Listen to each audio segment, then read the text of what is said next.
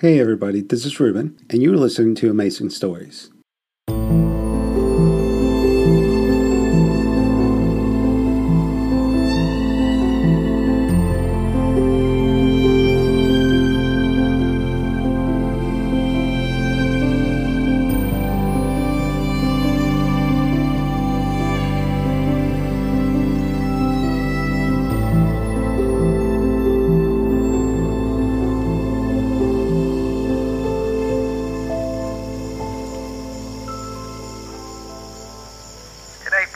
Lyndon Johnson signed the Civil Rights Act of 1964 into law. This groundbreaking act makes it illegal to discriminate against someone based on their race, religion, sex, national origin, or color of their skin. In other news, the Warren Commission has announced it will release its report on the assassination of President Kennedy as soon as this fall. It's about damn time.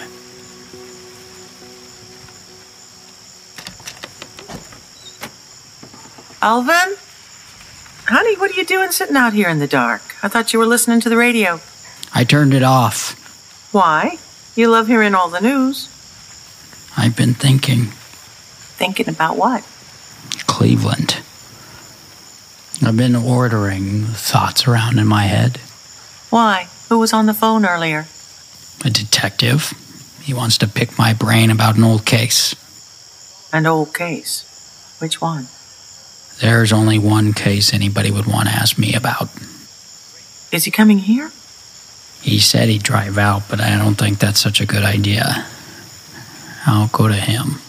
You're going back to Cleveland.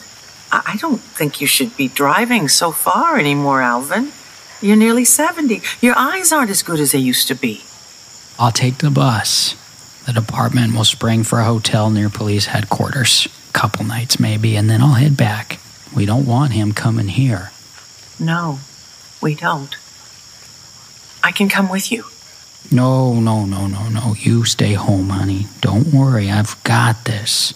I've been expecting a call for 25 years. I'm just glad it came while I still have all my wits about me. If they found anything out, it would be a knock at our door, not a phone call. And I'd be in handcuffs and shackled in the back of a van. Alvin, that's not the least bit funny, and you know it. Yeah, I'm sorry, dearest. There's a Greyhound leaving for Ohio in a couple hours. I could use your help packing if you're willing. Maybe some of those meatloaf sandwiches for the road. Oh, I don't know if this is such a good idea. Trust me, honey, nobody ever got the drop on Alvin Pike when he was on the job, and it's sure as hell not gonna happen now.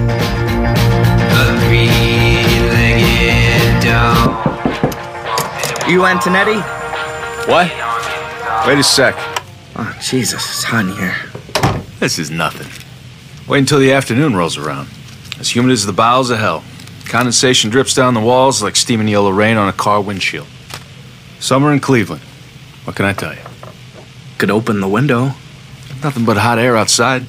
Fan helps if you sit in front of it. And so does rock and roll if you play it loud enough. Ed Kraus. Captain Fluger sent me to help you out. He said if you needed to follow up with witnesses or suspects in the field, you need a plainclothes partner. Yep, two by two. Cleveland PD protocol. Detectives are just like animals aboard Noah's Ark before the deluge. Two by fucking two. And God said unto Noah, The end of all flesh has come before me, for the earth is filled with violence. And yet here we are. The earth is still filled with violence and flesh is still going strong. Joe Antonetti, welcome to the basement sweatbox of the detective unit. I think I've seen you around. You're the vice? For now, yeah, I'm basically a floater with a gold shield. I worked over at Downtown Services Unit until spring. I've never worked a cold case review, though. You're in for a treat. I'm lying, Ed. On a good day, it's a fucking slog. But have a seat. Seriously, a case review like this is mostly sifting through files, reading old reports, interview transcripts, witness statements, and mildewed notes in bad handwriting. Something new comes to light. It's a fucking miracle, but we gotta look. I'll tell you though, reporters over the Plain Dealer give their left nut to take a peek at this stuff. Probably their right nut too. Well, because it's the Cleveland Butcher. You got that right. The Kingsbury Run murders, aka the Cleveland Torso murders, our very own Jack the Ripper. Except old Saucy Jack claimed only five lives in Mary London town. Our Ohio psycho slaughtered at least 13. Simply calling him the butcher works because that's what the bastard was a fucking butcher. Mass murder's been on the rise all over the U.S. Boston Strangler took his 13th victim at the beginning of this year. True, but I think interest in the Cleveland Butcher's still at a fever pitch because just like the Ripper, that bastard's never been caught. Three decades. Free as a bird. At least for the crimes that we know about. Anniversary of the Butcher's inauspicious debut is coming up this September. And the lump of torso that came to be called Lady of the Lake was found almost exactly 30 years ago. 34. That's when it all started. You think he's still out there? If he is, he's a hell of a lot older than when he started dismembering his victims like hunks of raw meat. Whether that makes him infirm by age, I don't know. The question is if he's not dead or locked up, why did he stop killing? Or did he? How far along have you gotten, Joe? No farther than the tip of my dick. I've skimmed most of the material, but as of this morning, I've switched gears. I'm just doing a close read. Starting with the file box one. As you can see, I'm plowing through the summary overview, so right on time. You know much about the case? Everybody in Cleveland knows about the butcher. He's the local boogeyman. True, but our job is to separate fact from fiction. I thought our job is to catch the bastard who did it. First you walk, and then you run, Ed. If you've got a nutshell synopsis, I'm all ears. All right, then. You spring for a pie at the diner, I'll lay it all out for you. I've got a meet up at noon. In fact, I'd like you to be in on that. It's only 11, it gives us plenty of time.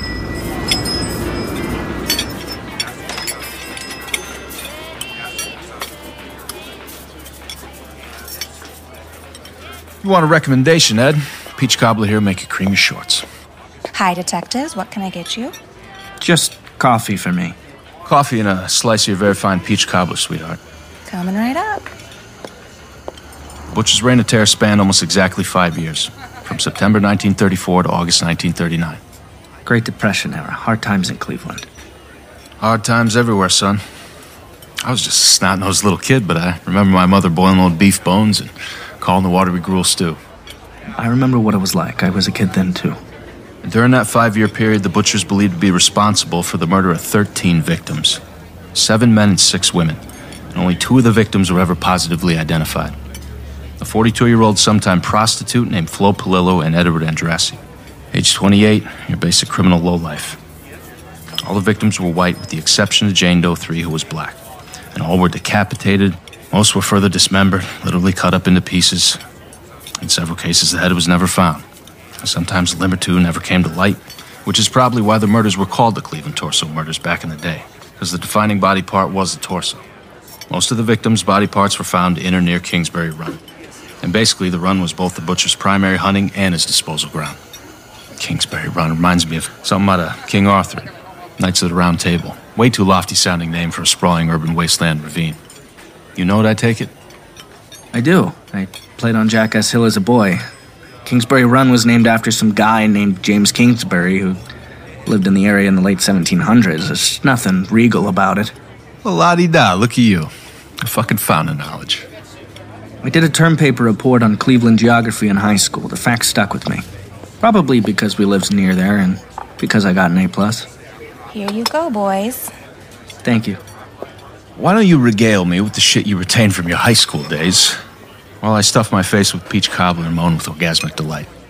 Sure. Kingsbury Run is actually a prehistoric riverbed running along the east side of Cleveland. Stretching westward down to the Cuyahoga River, Kingsbury Run includes a natural watershed where creeks drain and a series of deep canyons. And starting during the industrialization of the 1800s, home to oil refineries, railroad tracks, and switching yards. Want to hear what I said in my paper? You fucking memorized it? I've got good recall. I thought you were going to listen while you ate your dessert. From an aerial view, the run resembles a jagged topographical wound, which is in stark contrast to the nearby gently undulating Cuyahoga River. This 100 mile long, U shaped, and serpentine river that defines the city of Cleveland flows both north and south through northeast Ohio, eventually bisecting the blighted industrial area of the city before it empties into Lake Erie. The Native Americans called this river Cuyahoga, Crooked River. Bravo, schoolboy. So who was she? What? The skirt, your high school teacher. You asked me, you had a serious case of the hots for the lady. You work all night on your geography paper to impress her? Mrs. Saunders. Bingo! Gorgeous broad, I'm sure. The problem with geography as it relates to homicides, no matter how descriptive it is, is that it fails to take into account human beings. That's probably why you haven't worked a lot of murder cases, am I right? It's like failing to mention the swarm of ants when you describe the anthill. There's nothing wrong with knowing the history and geography of the place where you live and work, especially when you're a cop. There's nothing wrong with knowing anything, as long as you can sort through it all and discard what's not important when you're investigating a homicide. What's significant about the run, in my book, is that the fucking aforementioned industrial urban wasteland was the breeding ground for what happened in the 30s. In my view, no Kingsbury Run, no Butcher. How do you mean? Well, during the Great Depression, the run was a temporary stomping ground for more transients and hobos than you could count. Thousands of them squatted down there in their hastily constructed shanty towns tacked together from cardboard and old tin. You're probably younger than me, but I'm sure you saw it just like I did back then. Sure, they were passing through Cleveland while riding the rails in search of a better life. More like hunkered down on a sidewalk holding their grimy paws out for spare change. You'd smell them before you got within 10 feet. Butcher didn't so much have to hunt down his victims as sniff them out. That's Callous and crude, I know, especially for Cleveland in the enlightened 60s. But it's just us two dicks shooting the breeze in the local diner, Ed. Nobody's eavesdropping on us here. Reporters aren't following us around like they did 30 years ago, scribbling down every utterance we mutter about the butcher. But praise Jesus. What do you know about Cleveland? Specifically, Cleveland in the 1930s. Butcher time. what should I know, Joe? You have a hard on for a geographic setting, and I jerk off like a baboon in the monkey cage to the social one. Enlighten me then. Glad to, teacher's pet. In the 1930s, Cleveland, Ohio was the fifth largest urban area in the United States. I bet you didn't know that. We were no semi rural Ohio backwater. Pretty racially diverse, too. A large black population, big immigrant population, too. Particularly Hungarians, Czechs, Slovaks, Polish, Irish, and Italians. Latter includes my folks. I'm first generation American born. My parents and grandparents came over on a slow boat from Naples. Cleveland was and still is a pure blue collar city famous for its industrial skyline rather than any frou frou art and culture shit. Since it was the height of the Great Depression, factories had closed. Warehouses stood empty, train tracks were allowed to rust. The mob, especially the Italian mafia, no relation, I'm happy to say, had a stronghold on the bootleg liquor business. The capos had more corrupt cops in their pocket than spare change. The prostitution and illegal drugs flourished in the all vices allowed district called the Roaring Third. And since you're with Vice, you should know it. Yeah, I do. In 1930s Cleveland, murders were as common as heart attacks, and so were suicides. Assaults were off the fucking charts.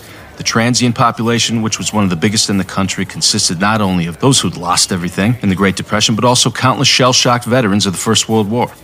That's the world the Butcher inhabited. Don't lose sight of his very time specific worldview, Ed. Where is tied to why, which is ultimately tied to who. I hear you. I won't. Suspects?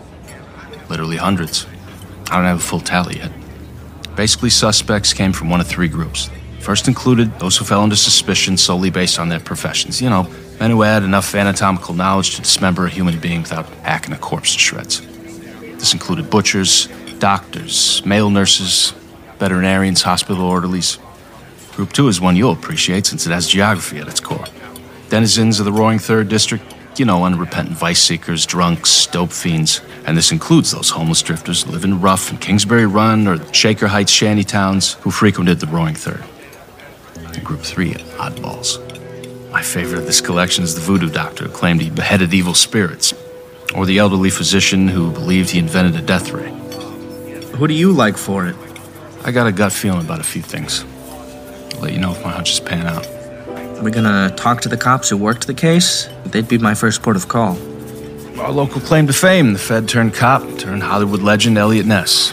As you probably know, became Cleveland's public safety director about midpoint through the Butcher's reign of terror. If that man craved anything besides beautiful brunettes, it was publicity. He's dead. There's a doornail. Died of a heart attack in 57. Barely 54 years old. Jesus wept.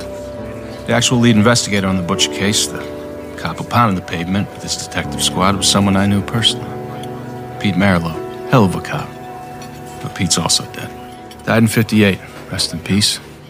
Man, we should have been working this review a decade ago. Your lips to God's ears. See that guy who just came through the door? The old guy standing by the register?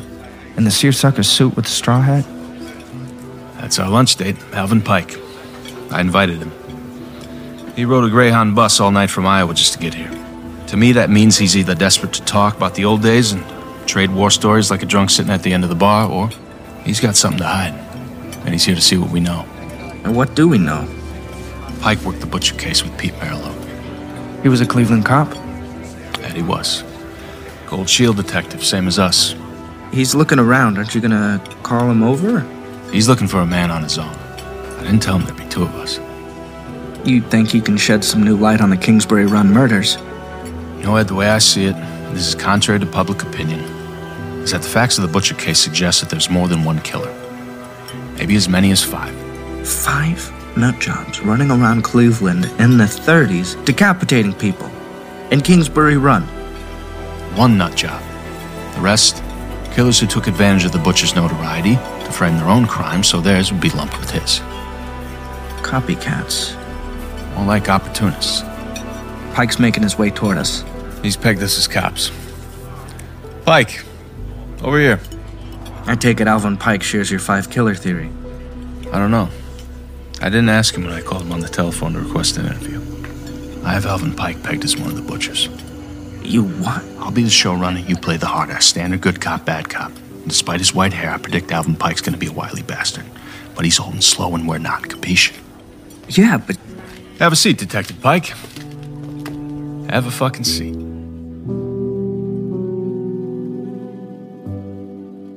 Crooked River is created by Dave Beazley and Casey Wells. Starring Zachary Ray Sherman, Jeff Tendall, Miles Sullivan, Andrew Garrett, Albie Selznick, Stephanie Myers, Levi Petrie, Joseph Covino, Glenn Payne, Nate Ward, Taylor Jury Scorse, Jessica Andres, Dave Huber, Gail Trudeau, Raphael Goldstein, and Alexandra Vaughn. Post production sound by Joe Morales and Elf Tree Studio. A Hayward production.